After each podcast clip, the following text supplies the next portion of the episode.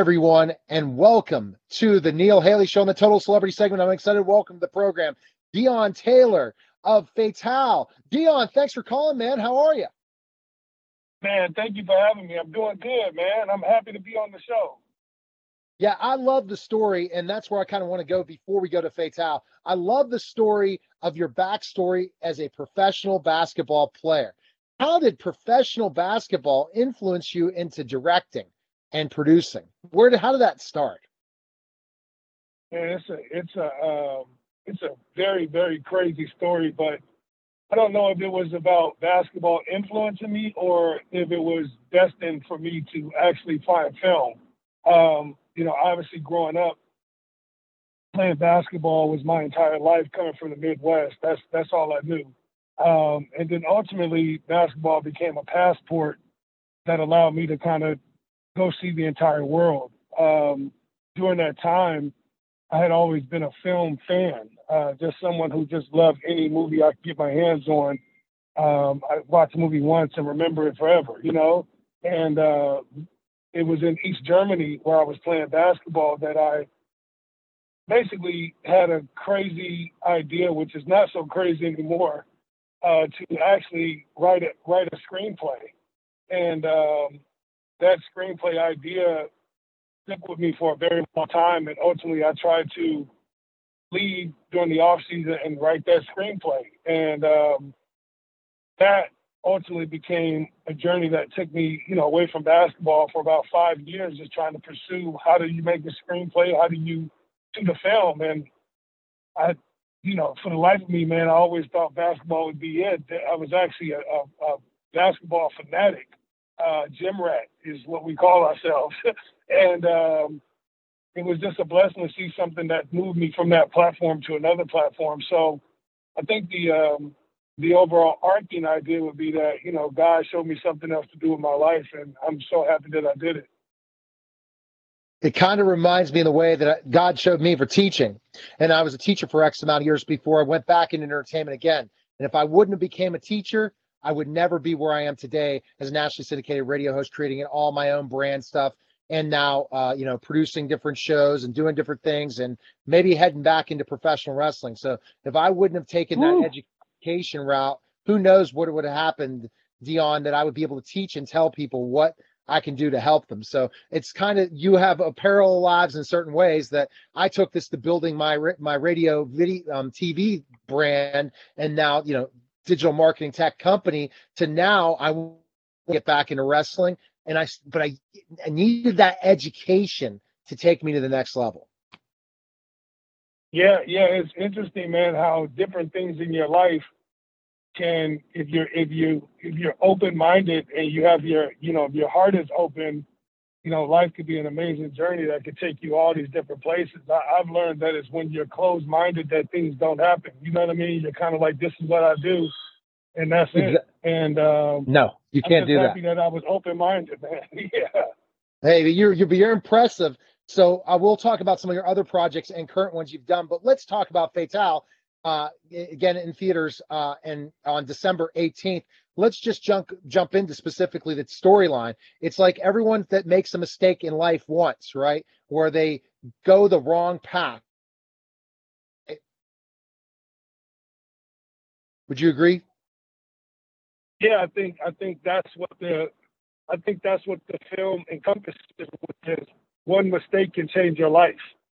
And um, I think everyone could, you know, it might not be to the detriment of your life. you know what I mean? But but we have all made a mistake and have wanted to kind of do a do-over. You know what I mean? And this movie explores that, which is someone makes one one misstep and it basically becomes a domino effect to ruin his entire life.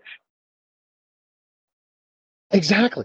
Is that do you believe that's karma in this film? I, I don't know. I'm, I'm we're yeah. both faith-filled guys. But you believe at times when we make bad decisions, we will pay for them at one point? That that's what life is about. I mean, as scary as it sounds, you know, it is it is the yin and the yang of, of the life, man, and it you know it is cause and effect. Basically, something you do will will you know in one way or other it will affect something else that you're trying to do, and um, I truly believe that, man. And you know, like I said, we're all human.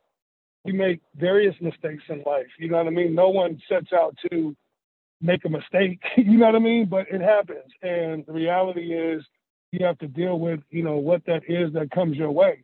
Now, what I also think is interesting is sometimes there are life mistakes that you make that become learning lessons as well. Yes.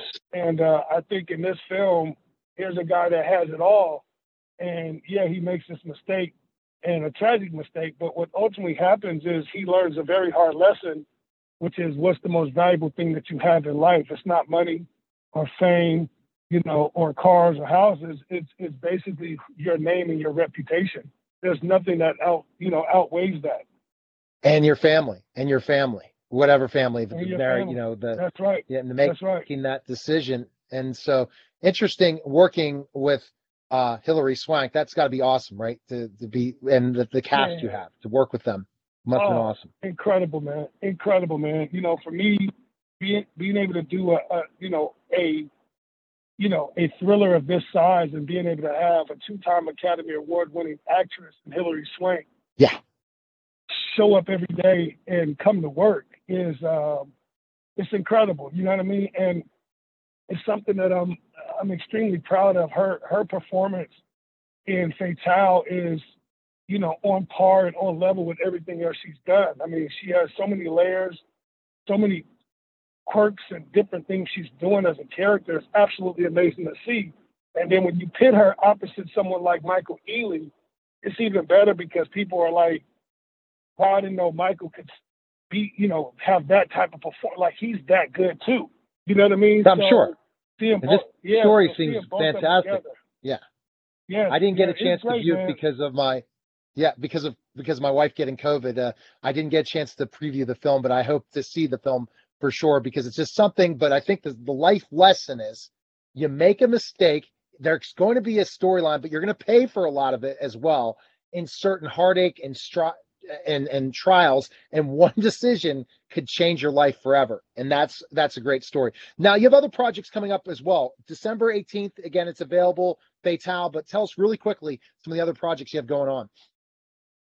Yeah, well, we're we myself and uh, my producing partner Roxanne, we just produced another film called Don't Fear, uh, which is a horror film like in the in, in the vein of um, in the vein of Annabelle, uh, which is really really dope film, man. It's uh, starring Ti, Joseph Sikora from Power, um, and it is it is out of this world. So we just finished doing that film, and that'll be coming out later this year. And uh, we have a really big project coming up uh, with the producers of Parasite, uh, a film uh, called Grave Hill, which we began production in January on. That it takes place in 1840. Uh, so we're we're kind of like you know around the clock working, and later on in the year we'll be doing the Harlem Globetrotter story with Sony, uh, which is a beautiful fulfillment about the the birth of the Hollanders in you know 1945, where Oh wow, uh, I love they, that. They first Yeah. stepped out and, and began playing the game of uh, basketball. So I got to get reach out to you for sure. I want to be part of that tour in some sort of way for sure coming up for that one because again, as a former Please, basketball yeah, I would love it. myself. Yes, I, I will reach out to you on a another basis and we'll stay in touch with some of these other projects. But that interests me. I got to uh, talk about the story of Muhammad Ali, uh, ex-wife in the um, documentary Muhammad Ali that just came out, and so I want definitely to be involved in this Harlem Globetrotter deal. We'll talk about it any way I can promote it on my networks for sure. Deon, where's the best place we can connect with you? Again, we all know December 18th, Fatale is available in all theaters, but where can we connect with you? man, you can get me anywhere, man. My uh, mostly on Instagram. Uh, my IG is just simple. It's at Deon Taylor, D E O N T A Y L O R. Uh, I'm on Facebook at the same address, and uh, I'm around, man. I just, you know, I love social media. I love talking and hearing people talk about films and everything else that's going on in the world. So very reachable there. But yeah, Fatale is in theaters wherever they're open. Uh, we have a very, very good program going on with the Cinema Safe, where they have these safe theater screenings for people to be able to get out of their house and go see a movie. And uh, we will be in theaters December 18th, man, everywhere that's open. And if you don't catch it there, uh, a few weeks later, the, the film will be available to people on all platforms.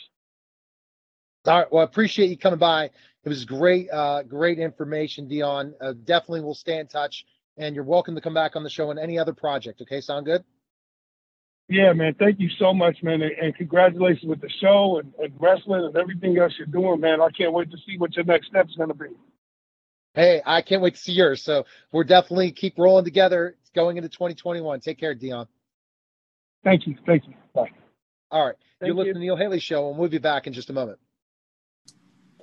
Hi, everyone, and welcome to Living a Legacy. And I'm excited to welcome the program the host, Eric Couch. Eric, how are you? And great. And Merry Christmas, I'll have to say, just because of Merry who our Christmas. guest is. Yes. You know, well, today we're gonna have we're having a good time, man. And I'll tell you, if you don't pay attention, he will shoot your eye out. So today's guest is actor. He's been in one movie in particular that you've already probably figured out, but he's been in a lot of shows. Um, Zack Ward. Zack, welcome to the show. Thank you, guys. Thank you, everybody. Nice to be here. Nice to be here. Absolutely, Zack. Thanks again, and uh, I getting to see you in person on camera. What a fantastic thing, especially Christmas time and uh, getting near Christmas and the perfect time in the holidays to talk about some awesome things. So go ahead, Eric, with your first question. Yeah. So Zack, tell well, obviously a Christmas story, and and anybody watching the show, you're seeing the red hair, so you, probably figured out that you know Zack was Zack was the the bully kid uh, at the beginning, but you know briefly, Zack, before we jump into everything else, let's let's talk a little bit about Christmas story. It is Christmas time, so tell us a little bit about back making the movie and and experiences there, and maybe a scene or two that that still stands out that makes you laugh or is memorable? Uh, Christmas Story was my first feature film that I ever auditioned for. It's what we call a cattle call, meaning hundreds of kids came to the audition, walked in and out of the audition room, read a couple of lines in front of a VHS camera, and then left. And back then, my dialogue was the was the dialogue of the sidekick, not the bully. Uh, so I said, "Nah, your Aunt Tilly, get over here," and then thank you, bye bye. And I went through that about 10 or 12 times. Um, and it kept on going from a lot of kids down to less kids until eventually I got the job. And then I showed up um, in wardrobe and they put the big hat on me and they, uh, I met my, uh, I met Yano Anaya who played Grover Dill. and um, then we went out to go meet the director and I had never met him before because I was in Toronto and he was based in Los Angeles. So uh, we were introduced to Bob Clark the director, and he noticed that I was basically a foot taller than Yano Anaya, and he went, "Oh, okay. Um, you get his lines, he gets yours." So I went from being the sidekick to being the bully, um, and so it was great fun. Uh, Bob kept us separated, sort of kept the bullies and the heroes removed from each other. So there was a natural sort of competition level. Uh, yeah. He was a great guy. He was very patient, very sweet. I, like I said, it was my first feature film, so I was learning a lot. I had done commercials before that. My mom's an actress, so I'd been on sets, but I'd never had that level of direction and a full film crew around like that. And uh, Bob was very, very patient and kind. And I think he got the best out of me that could be gotten. And so we got to play and have fun. And one of my favorite memories, you know, the fight scene, even though I'm losing, to me, that was like being the bionic, bionic man. So, right. Uh, any young feller liked play fighting when he was a kid, and that's what I did. So this was, uh, you know, sort of like living like your heroes, being Evel Knievel or Steve Austin. Yeah, absolutely. I'm sure right, that your audience right. has no idea who those people are, but yeah, those are the heroes no, they, the they definitely do. Oh, they definitely. Oh. I said the heel versus the baby face. I don't know if Zack, if I told you last time I interviewed you, I'm a former professional wrestler, so I okay. know how great it is to be the bad guy. But yeah. I guess the look that you were able to come as very scary for a lot of kids, you know, younger kids when they watch the show and different things, how they come yeah. up with that look for you. Which part of the look? I mean, this stuff because yeah. I I brought this. Meaning, just like even just the way he just act, not just you brought this, but you also brought the persona, but also the look of the clothes and everything. How did they come up with that? so of- wardrobe, the wardrobe department came up with the clothing, the hat, the leather jacket with the fur collar, the the green sweater and the turtleneck and you know, it just was a bunch of poor kid stuff from the 1930s, 1940s. Um, so they took period piece references and made sure that it was accurate to that time and then started dressing me in with what they have so um, you go into the wardrobe department and they've got a ton of clothes but only so many in your size and then you start trying on those clothes and standing in front of a mirror and the wardrobe person goes nope uh, nope uh, nope oh yeah this looks good you know we Yeah. went through 20 different hats before i got the the coonskin hat and so it it was all always about building upon what was already there. So I already had the face that was very punchable, and then it was just adding to that process. Well, you know, there's so many there's so many lines that people remember from the show, from from the lamp to the you'll shoot your eye out to the mother of all, you know, cuss words, uh, which is what I mentioned to my kids earlier, and my son just starts laughing. He's like, "Yeah, Dad, I know which movie you're talking about." Yeah, Um, you know, so there's so many like scenes that pop out as people think about that. I'll tell you one thing that really, uh, you know, I was reading an article on you a couple days ago, and something really stood out to me because our show is about living a legacy, right? Not not just how are you going to leave a legacy, but what are you doing today to use the influence that you have to impact the world around you. And one of the things that I read about, I think it was when you were filming this movie, is you know you're a kid and, and you're struggling with your lines, and of course you're the bully, so people think of you and they're like, I don't like this guy. He's just a punk. Um, but then the reality is you're playing a part, right? And you, uh, what I read was, you know, you're struggling with the lines, and instead of the director being a bully, he sits down next to you, and he just works with you on your lines, and that had a huge impact on your life, um, Yeah. and helped you just learn patience and giving patience. So, you know, tell me more of the story of of that and kind of the impact that that had, because it it it had an impact on me. uh, it was the scene when I'm arguing with uh, Ralphie. Listen, jerk, when I tell you to come, you better come. To get over here, what are you going to cry? Blah, blah, blah. It wasn't a lot of dialogue, and some of it got cut, but I was rushing through it because I wasn't really paying attention. And the director, Bob Clark, uh, instead of yelling at me, um, he kind of put everybody on like a couple of minute break and then just walked Yeah. over and talked to me and kept on kind of joking with me, saying, uh, uh, you know, what are the lines? Say it again. Say it again. Okay, one more time. Okay, super fast. All right, super slow. This time, like a monster. All right, this time, like a silly girl. This time, like your mom would say it. All right, one, one more time. What are the lines? So you stop being afraid of the process and being overwhelmed. And Yeah. I call that vapor lock uh, when an actor is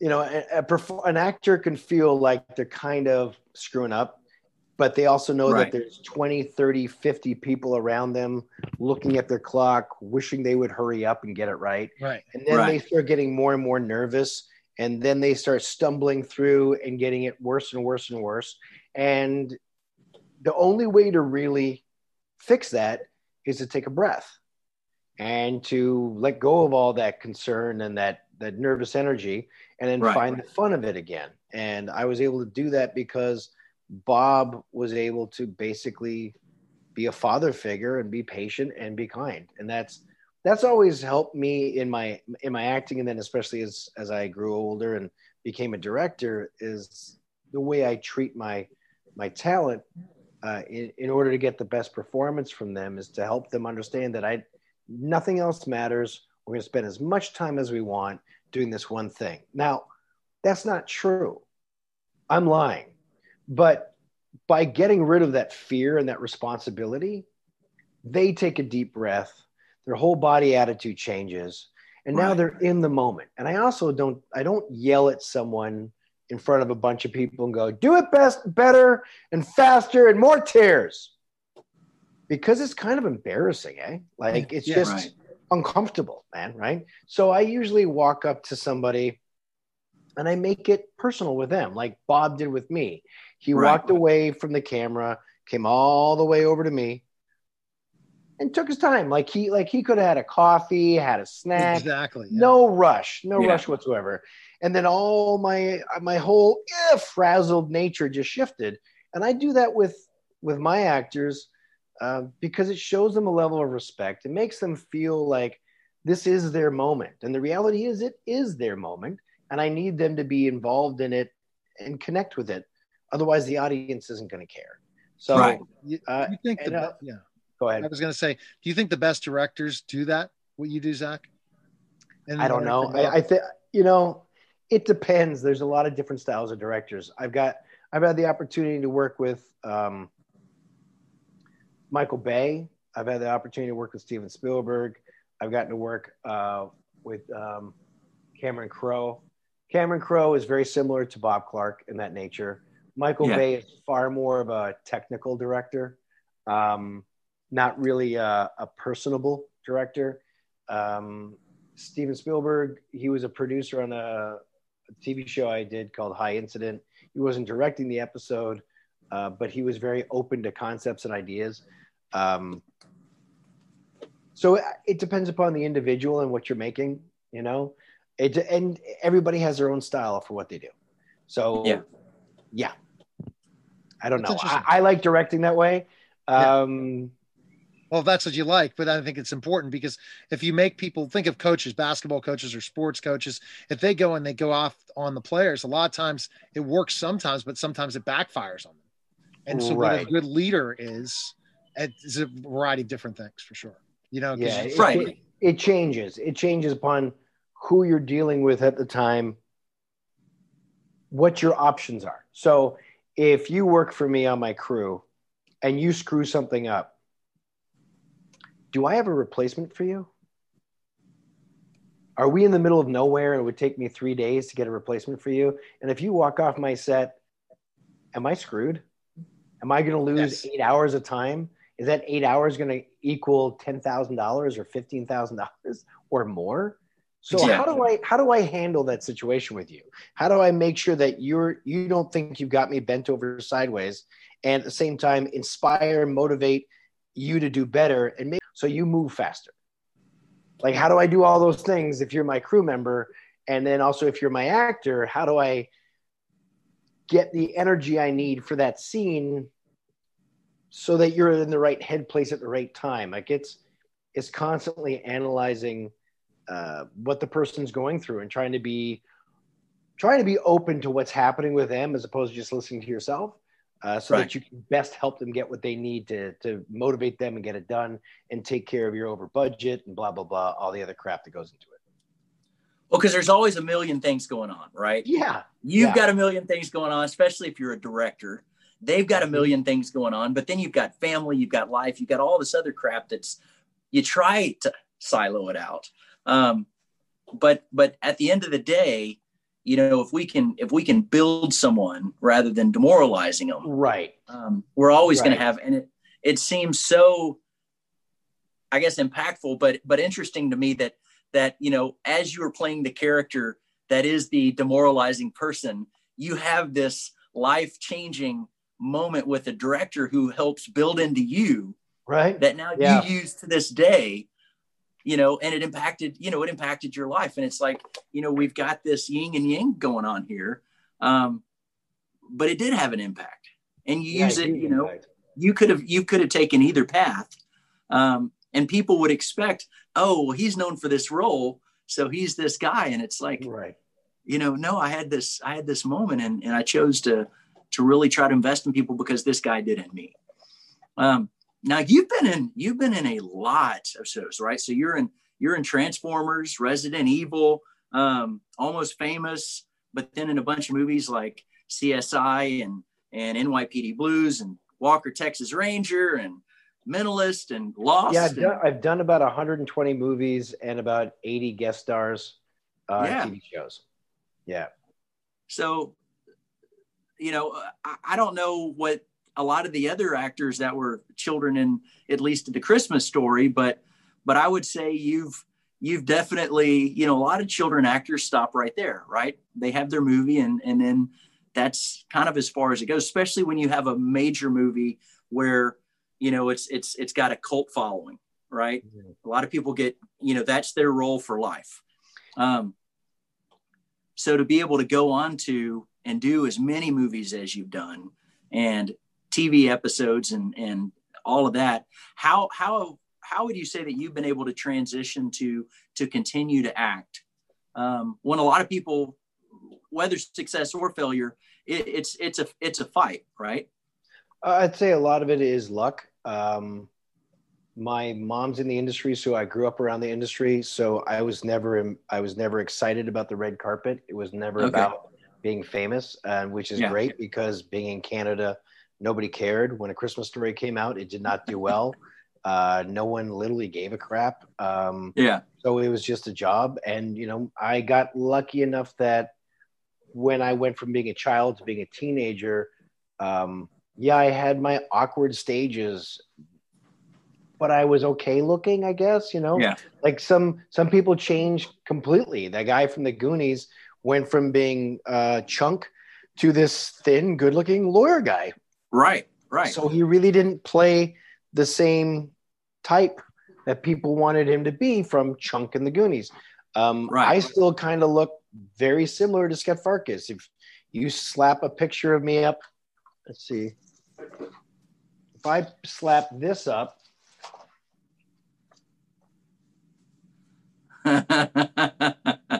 yeah, I still have the same punchable face. You know, uh, that hasn't really changed. Um, I think I think having a punchable face has been something that's helped me out immensely. Like, um, and having red hair, so I, that was luck, and then luck is when preparation meets opportunity. So I was constantly right. auditioning. I, yeah, I've done a lot of work. I've also probably auditioned for 15 times that amount of opportunities and never got them. So right. if not more. Um, yeah. So I think it's just tenacity and and other people, you know, yes, other kids are child actors and they perform in something and it gets very, very big. And they expect their life to be like that. But life isn't like what it is when you're a child, especially right. your body's changing, your mind is changing, your your life is changing and is mm-hmm. constantly evolving. Um, so it's not really a system really a big burden put on little kids who have no understanding of what's going to happen to them in the next four, eight, 12 years and how much they're going to change. Right. Um, so I never had that burden because nobody cared about the movie when it came out. So I think I got lucky in a lot of, I, I got lucky that no one cared and that I was just kind of working away at it. Well, you know, I think you make a point because it, it didn't, because nobody as you said, cared, right? It doesn't go to your head and you, you know, a lot of, a lot of child actors, you know, get there and then they just go down here because it does go to their head and they get all the money and then they just crash. And I mean, right. you, you look at not just the drug rate, but, but the death rate and all this of, yeah. of, of actors that have really, um, and as you say, you know, mom's in the business. She went home and, and she's like, okay, now go clean your room. Um, right. And it's like, but but because of that, you went to the next audition and the next audition, the next audition, right. the next audition. Um, and as you say, I, I you know I audition 15 times for every one that I get, right? So you know that gets back to regardless of if if somebody's in movies or they're in sales or they're just in life, you know, we give up after two or three times statistically right. after once or twice. And you're right. like, no, like 15 times. And the reality is if you if you interviewed 15 times for every one you got, that means you really interviewed like a hundred times in a row and got a no. And then you got one, and then you got another, and then you got another, and you're like, crap. Yeah. Now there's going to be a bunch of no's again, right? Because it, you know things happen, boom, boom, boom, and then it's just silent, and then boom, boom, boom. Um, but you've stuck with it, and you've got a resume that that clearly shows you did. What are what are some of what are some of your favorite actors that you've worked with over the years or, or maybe movies or series that you've been in um, stacy keach on the tv show titus uh, yeah. Darren McGavin, obviously. Uh, Octavia Spencer was on. Uh, she was on Titus. She was a very nice woman. Um, what's her face from Family Guy? What is her name? The lead. Google her name. She did an episode of uh, of uh, Titus as well. We get to work with a lot of cool people on that. Um, you know the thing is I, I i've gotten to do so many different movies and tv shows and gotten to work uh, alex borstein got to work with alex borstein um, it's been really neat it's been really exciting to to work with such a wide range of people and where sometimes you meet your heroes and they disappoint you and sometimes yeah. you meet your you meet people that become heroes because of how yeah. much they inspire you and right. I, I think that regardless of whether they're famous or they're unknowns the quality of their work speaks in their actions and so mm-hmm. you're you know again keeping that open mind and getting to meet people and, and learn from their talents is always a fantastic opportunity right not all heroes wear a cape no they, they usually work at assisted living facilities well they do now you mentioned you mentioned a few minutes ago uh, that you've got a passion for alzheimer's which uh, yeah. I, have really i don't know if that's the right i don't know if that's the right way to put it if, yeah. if i could if i could murder alzheimer's uh, viciously, I would. To fight oh, I would do a horror movie on that thing. Yeah. Well, you know, we would have a tag team match, except there's three of us. So, Neil, what would that be called? I don't know what that would be. So you're saying no? We six man tag team match against Alzheimer's. There you go. Yeah. Yeah. Great. Yeah. Yes. That would be great. Because it's destroying it and ending and trying to help that process. So, what made you want to do that, Zack? And I know that Eric. Uh, my father has Alzheimer's. He was diagnosed okay. this uh, August. He's now in a um, living assisted facility in Oregon. Yeah, my, my dad did too. He lived with us for three and a half years with Alzheimer's. Wow. And uh, wow, that's really hard, dude. Um, my dad was diagnosed stage four dementia with Alzheimer's, um, and he degraded really, really quickly. Um.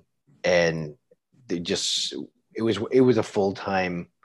Someone had to be there twenty four seven, and that yeah. just limited amount of options uh, my wife and I don't have the space or the ability to do that.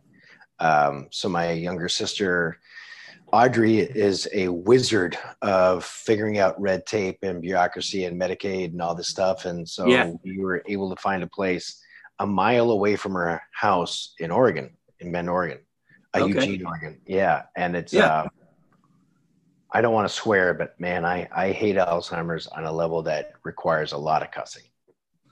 Well, we could we could share a pint and discuss it, and and we could cuss all night. So I, I typically have a have a little pin on that's it's a purple pin that's about Alzheimer's when I speak. I actually was speaking last week at New York Academy of Medicine specifically about that. And and what I learned, because uh, what was heartbreaking to me was, you know, in these facilities, my dad and I don't know if your dad's gotten this way, but they get aggressive. You know, Alzheimer's they will. Yep, they get angry. They um, get mad.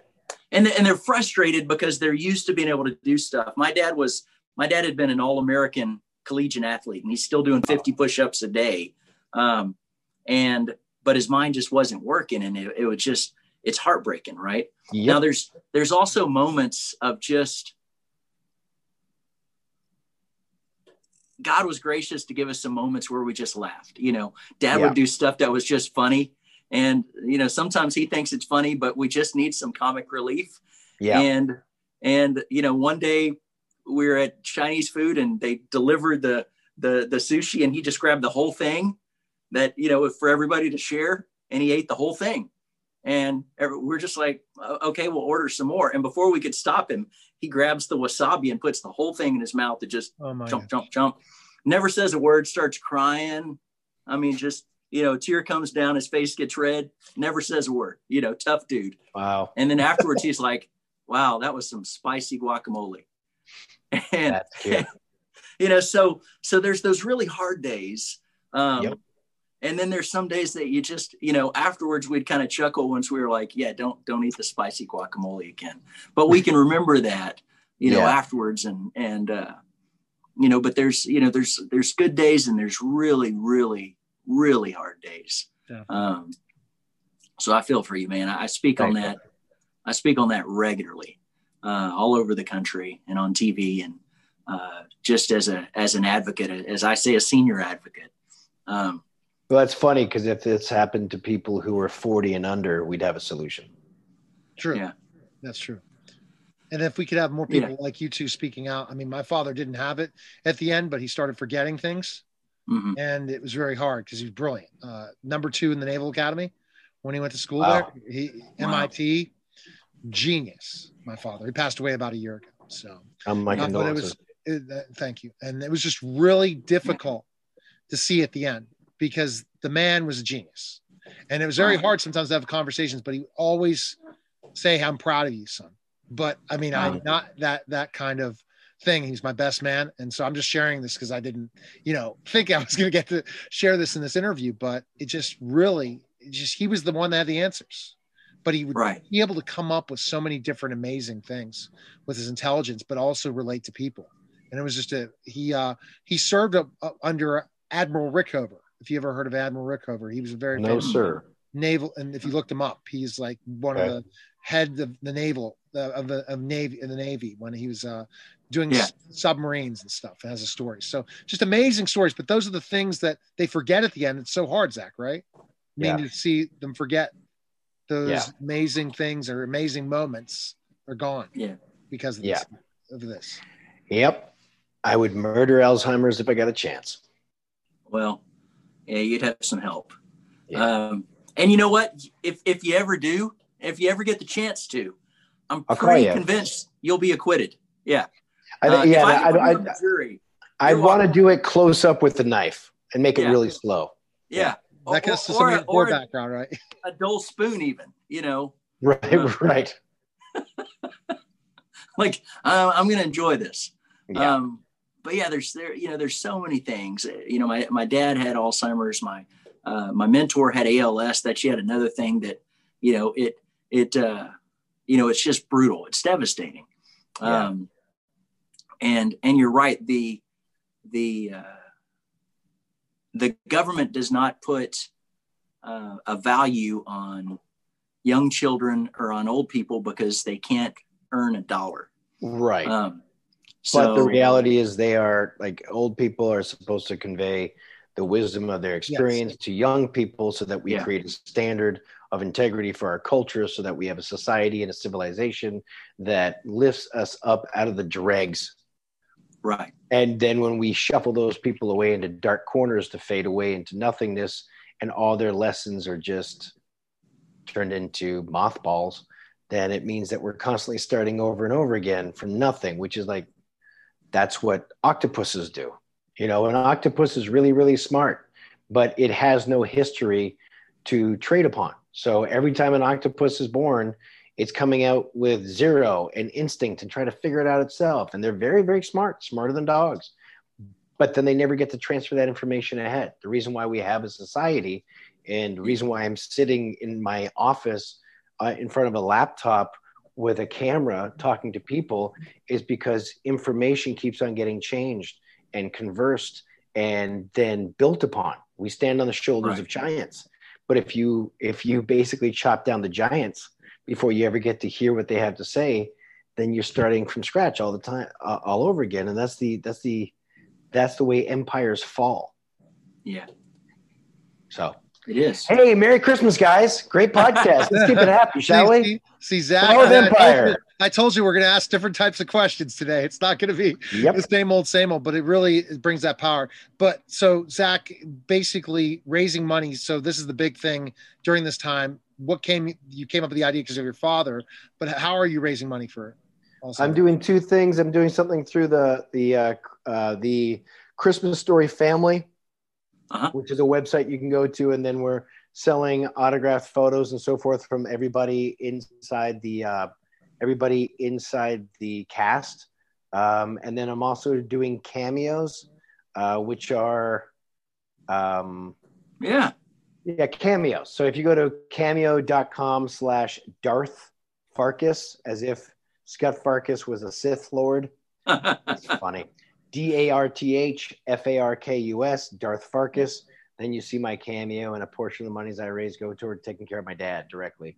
Um, Fantastic. Yeah.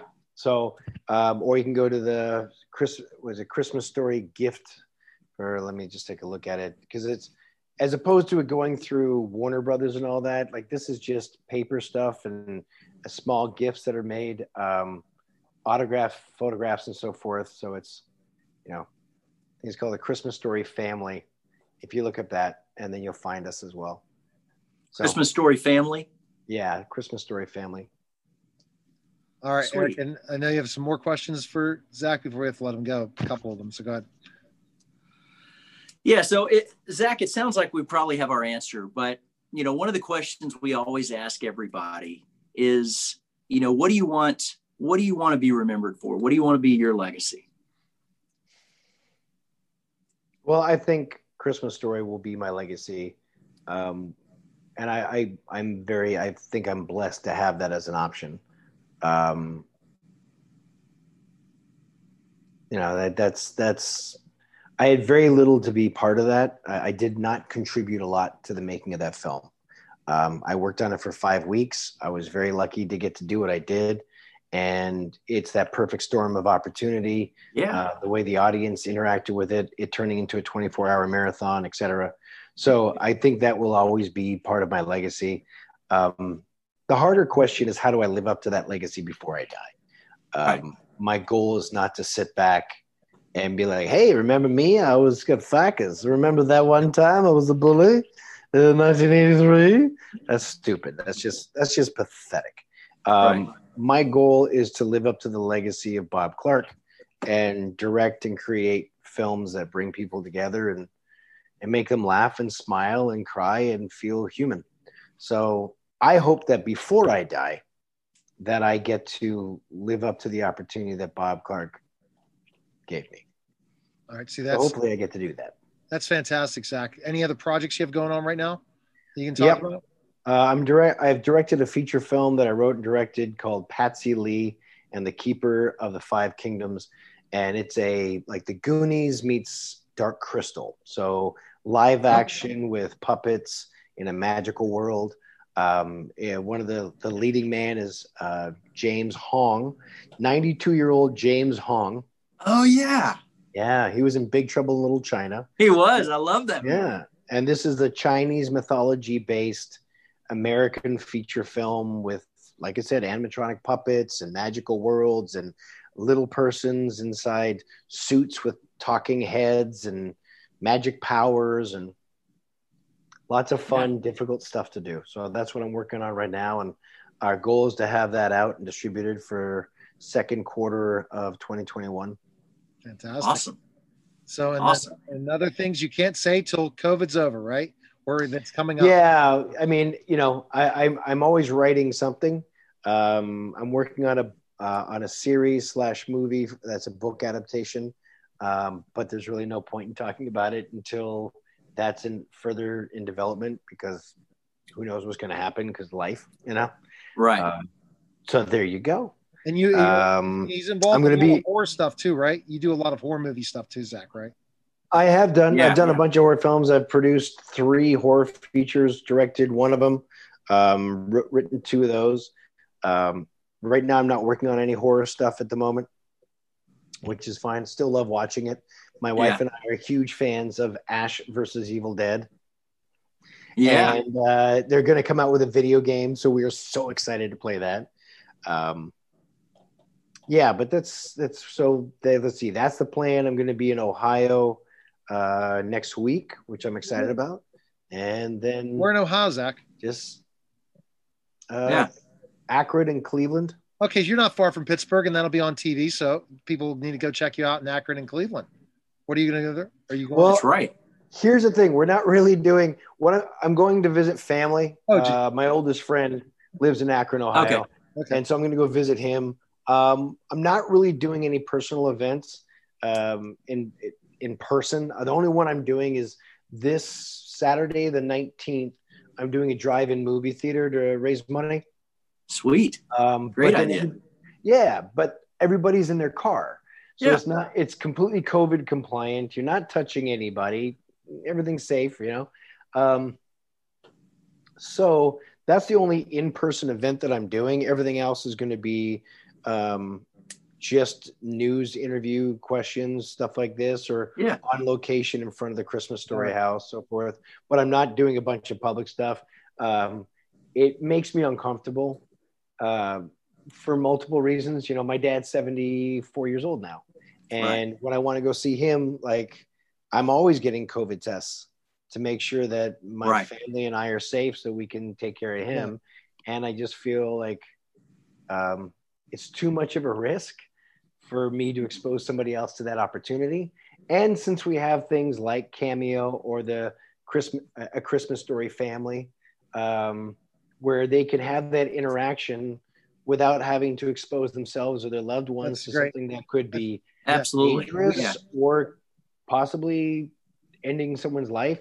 You know, whatever you believe. We'll just wait. We'll wait till whenever we're back to normal again. There you go. There you That's go. It. No, I was just saying uh, you're not far from me at all, Zack. By the way, I'm in Pittsburgh, so yeah. So oh, nice. Yeah, nice, so nice. we're so I was thinking you're doing some event. I said, okay. Well, I guess I interviewed some celebrity today in LA saying she's going to a party for one film. I'm like, oh my gosh, really? They taking those chances? I guess they do sometimes. I don't. I, I mean, I don't yeah. see the point. Yeah, yeah. I, I, just don't like. I don't. I don't get it. I, I've had dinner with friends out on patios, and we're 10 feet away from each other. And when the waiter shows up, they have a mouth, they have a mask, and they have a shield, and they have gloves on. And we've done that since the beginning. And I've been COVID free for 12, 10 months now. So obviously, whatever I'm doing is working. Yeah. Um, but no, I'm. I, I think I went to a bar once this year, and it was when like we had our first wave of COVID, and then there was like sort of a release, like, oh, you can go to a bar if you line up outside six feet distance, yeah, wearing a mask, and then once you get inside, you can take the mask off.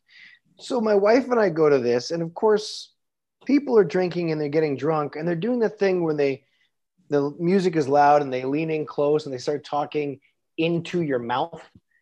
And i was like you know what? Uh, i'm gonna go i'd rather have a beer at home than yeah. have you spit on my face and i'm good I'm yeah good, you know but i'm lucky i'm already married and very happily so and not running around trying to be single so I have my heart goes out to those people who are feeling lonely and such as that's got to be difficult. But yeah, I'm not going to go hang out. That's there. another. That might be for a movie you have to create next year about single and during COVID. Yeah, yeah, yeah. They've probably already done it. It's called Tinder. yeah.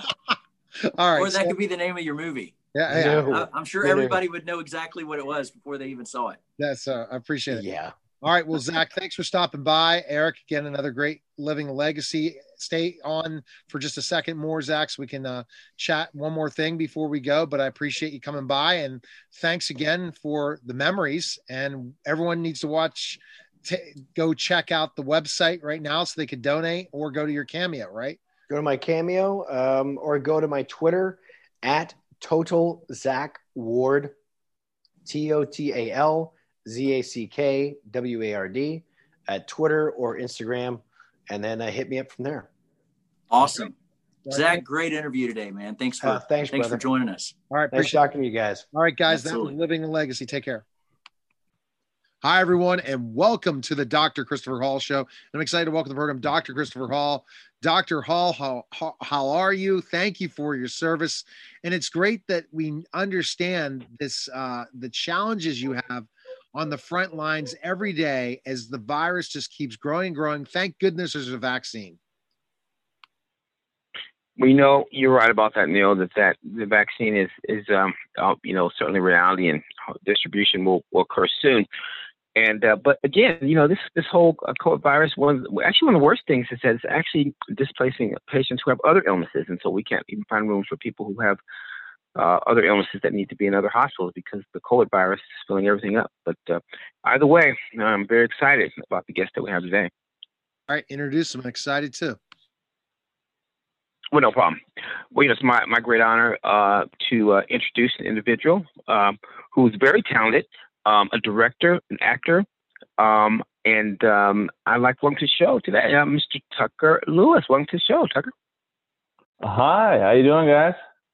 We're doing great, Tucker. Thanks for stopping by uh, for sure. And Chris will just start hammering some questions out to find out about your career. So go ahead. Go ahead. Go ahead. Chris. Yeah, shoot me. Go ahead. Oh, well, no problem. No problem. You know, um, I, I, guess, you know, uh, this, you know, we're seeing you most recently in The Undoing, but you know, you've got a long history of being an actor, and director, and so tell us a little bit about how you got into acting and uh, why you made that choice. Yeah, man. So let's see. I've been um I've been acting now for about ten years professionally. I actually feel like I, I started uh, a little later in life. I didn't really get into uh, performing and acting until I was in college when I was about 20. Uh, I was going to school in University of Colorado, and uh, I I stopped playing uh, sports, which was like my main thing. I was a big jock when I was younger. Played football, rugby, but I was I was tired of getting hurt, so I wanted to find another outlet. and uh, I picked up uh, I picked up started taking acting classes, and I caught the bug right away, and I just never turned back from there. And um, you know, I, I ended up moving to New York uh, after I graduated there, and I've been uh, living in New York now for seven years. Uh, went to school there, went to a conservatory program where I, I studied acting uh, for two years. It's like a full time program. Which you're basically there five days a week, eight ten hours a day. It's like a full time job, which really kind of solidified uh, my confidence as an actor. It made me feel much more capable of working as a professional, and um, and I've kind of been hustling ever since. Uh, I live in Brooklyn now, and um, I've been doing theater and some television and some film here and there, and uh, creating my own work as well. And about it's funny, it's actually been like 18 months since over 18 months since I actually shot The Undoing, but um, it just came out now. And uh, yeah, it's been a huge it's been a huge hit and it's been it's been incredible to be a part of to finally be a part of like a show that's like really popular that people are responding to uh, and it's been it's been really nice the the response I've been getting from people for that. And see, it's interesting when you talk about awesome you know, doing the grind and everything. Let's talk a little bit about the Undoing. Tell us about the show. Yeah, so the Undoing is based off a book. I believe it's called "You Should Have Known," the original title and um, it's about a it's a murder mystery, psychological thriller, uh, and it's got some big stars, Nicole Kidman and Hugh Grant, and it's basically this this young woman who's kind of this femme fatale who's introduced in the beginning of the show. She winds up being murdered, and people uh, in this family are being accused of the murder, right? And now we're trying to figure out who actually did it, right? and takes place in the Upper East Side, New York. It's by the uh, creator David E. Kelley, who was responsible for Big Little Lies. Very similar style of show, but rather than in California, this one's in Upper East Side, New York, among the uber rich. So that's like a big theme. Like these super rich people are so used to getting what, what, what they want, and finally, as things start to come undone, uh, they're all kind of the truth kind of is revealed, and their true selves are are revealed. Interesting, Chris. All right, uh, Dr. Hall, very interesting. Yeah. yeah, no, that's yeah, it's very interesting, you know, and uh, so wow. So now, uh, how do you think? Now, what's the is that your favorite kind of role? I mean, um, that sounds a, a lot like crime, mystery, drama. Is there a different type of acting role you think that you? it's funny you say that because uh, when I first started out, I uh, I was actually going in for a lot of like a lot of good guys, a lot of uh, cops and lawyers and stuff like that. And uh, I, as I've gotten older and evolved, uh, grew my grew my facial hair out too. I have a beard. I, I and, and with the with the social and political climate the way it is, uh, and as a young, tall white man, I all I only tend to go out for the bad guys now. Tends to be the popular uh, the theme in uh, pop culture right now. Uh, a lot of the a lot of the white guys, especially the young white guys who don't aren't necessarily established already, they get I'm getting cast as all the uh, all the bad guys. And I don't know if it's the if it's society or maybe it's me, but uh, yeah, I guess people see me as the as the um, the drug addict or the drug dealer or or the rapist or the all, you know, all of the above. It seems to be the, the popular choice for me nowadays. Pretty funny. Yeah, I actually really like. Right. No, I was gonna say I actually really like playing those characters because who doesn't like playing the bad guy? It's a lot of fun. Exactly. There's no no rules. It's fun because in my former days as a professional wrestler, I love playing the bad guy. I don't want to ever be the baby. Yeah. The bad guy's the best because you get to be something you're not. If you're a bad guy and you're in acting, you become a good guy. Then that's kind of, I guess, the best uh, change in role. But we really can kind of get out of your shell. You can see how you can upset people and anger them, you know, behind in front that are watching in the screen. So describe your current character now in The Undoing versus some of the other Mhm. Uh, okay. Well, I play Lionel Wilcox in The Undoing, and uh, you know, I'm only I'm in one I'm in one episode, so it's uh, technically uh, a co-starring, guest starring role. I'm not sure what you really call it, but uh, but it was a, a one episode, but I got to do two scenes with Hugh Grant. One of them being a really kind of powerful scene within the show, and um, um, basically Lionel Wilcox is in prison with uh, Hugh Grant's character and uh, he's kind of uh, infamous for um, being part of this murder case, this investigation. So everyone kind of knows who he is, and um, I see him in there, and I want to get to know him. I want to talk to him, maybe even get his autograph. You never know; it might be worth something down the road.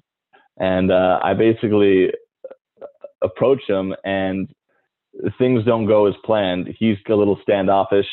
Uh, I am a little antagonistic and uh, we end up getting in a little bit of a scuffle. Let's just say things go down in the prison yard, and uh, you know what really is my character's purpose in the show really is is uh, he's there to sh- to kind of show the possibility of Hugh Grant's character doing something violent because he's supposed to be this great guy, this uh, uh, cancer doctor for children, right? Uh, I can't remember what you call that, but but uh, you know he's Yeah. saving children's lives. So it, oncologist. yeah, yes, pediatric oncologist, exactly. Yeah, you would know. Thank you, doctor. Uh, no problem. I know. yeah, yeah. Uh, and um, and yeah, so he's supposed to be incapable of violence, but there's this there's this violent moment that happens in prison, and it kind of maybe changes the audience point of view. Like, oh, maybe he is capable of, of doing violence, and I kind of bring that out of him, right? Um, so my my character is very antagonistic, and um, you know some of the other characters I play I play in the back. I just actually did a short film that I wrote and directed myself, where I play a a drug dealer who's uh, I like to describe him as a drug dealer with a, a heart of gold because he even though he's he's doing something illegal, he actually cares about the people that he's actually selling to, which is a little bit of a contradiction. Um, but I think you know I, I've I've met a lot of people like that, and it's not not all people who do something bad are always uh, bad all, all the way through. They're, they often care about certain people in their lives, and I find that that interesting to find you know where where in their life do they do the bad things and where in their life do they do the the the good thing and how can you how can you bring that out in a story and, and make make a full character out of that i always find that very fascinating so i always look for characters that kind of have both sides uh, that's my goal I love least. that. It's and I want to still act, Dr. Hall. If you want to hear this, I'm 47 old. I'm a former professional. I want to act. And I was uh, talking to my office manager about that. I said, you know, part of my goals is to return to the ring one more time, especially now Mhm. I made it through COVID, right? No, I'm just kidding. I don't even know if I have it yet. But meaning now I'm ready to uh, in 2021 uh, to hit, hit the ring again. But I really want to act at one point. I'm a six foot 10 legitimate. And I know that those taller characters are difficult to find. So, especially to have the ability already to act. So, that's something in, in the woodwork, and you know, and you just don't give up on your age and go for it. All right, Dr. Hall. heck yeah man wait wait now did you say you're 6'10 Yes, I'm 6'10. dang man you're a big boy And you're a director too. So, you might think Uh, about it and say, when I have something written for you, Neil, I'll give you a call. for sure. And I, I did read about you uh, wrestling in the past, so uh, um, I'm gonna definitely have to check out your your, your old stuff if, uh, if there's anything out there I can see. I'd love to see that. There's still some stuff Uh, out there